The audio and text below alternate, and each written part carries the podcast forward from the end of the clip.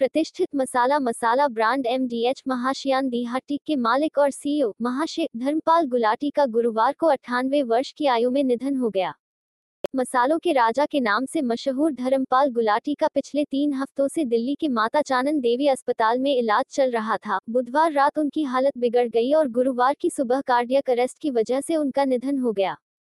महाशय के नाम से मशहूर गुलाटी का जन्म 1919 में पाकिस्तान के सियालकोट में हुआ था, जहाँ उनके पिता ने एक छोटी सी दुकान बनाई थी। हालाँकि उन्नीस में विभाजन के बाद उनका परिवार भारत में दिल्ली चला गया।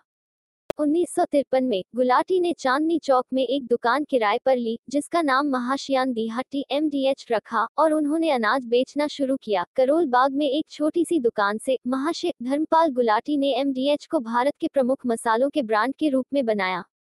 विनम्र शुरुआत धर्मपाल गुलाटी का जन्म और पालन पोषण पाकिस्तान में हुआ था। उनके पिता चुन्नी लाल ने 1919 में वापस खोली गई महाशय दिहट्टी नामक एक दुकान पर मसाले बेचे। परिवार भारत आ गया और वे अमृतसर में शरणार्थी के रूप में रहने लगे।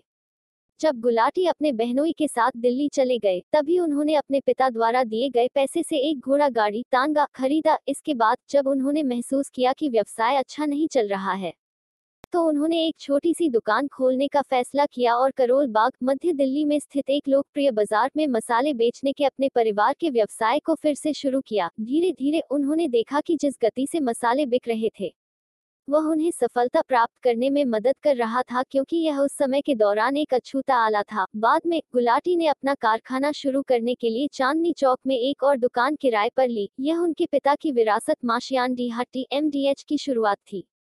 व्यापार भारत में ही नहीं पनपा, बल्कि वह एक वितरक और निर्यातक भी बन गया। वर्तमान में एमडीएच मसाले यूके, यूरोप, यूएई, कैनेडा सहित दुनिया के विभिन्न भागों में निर्यात किए जाते हैं।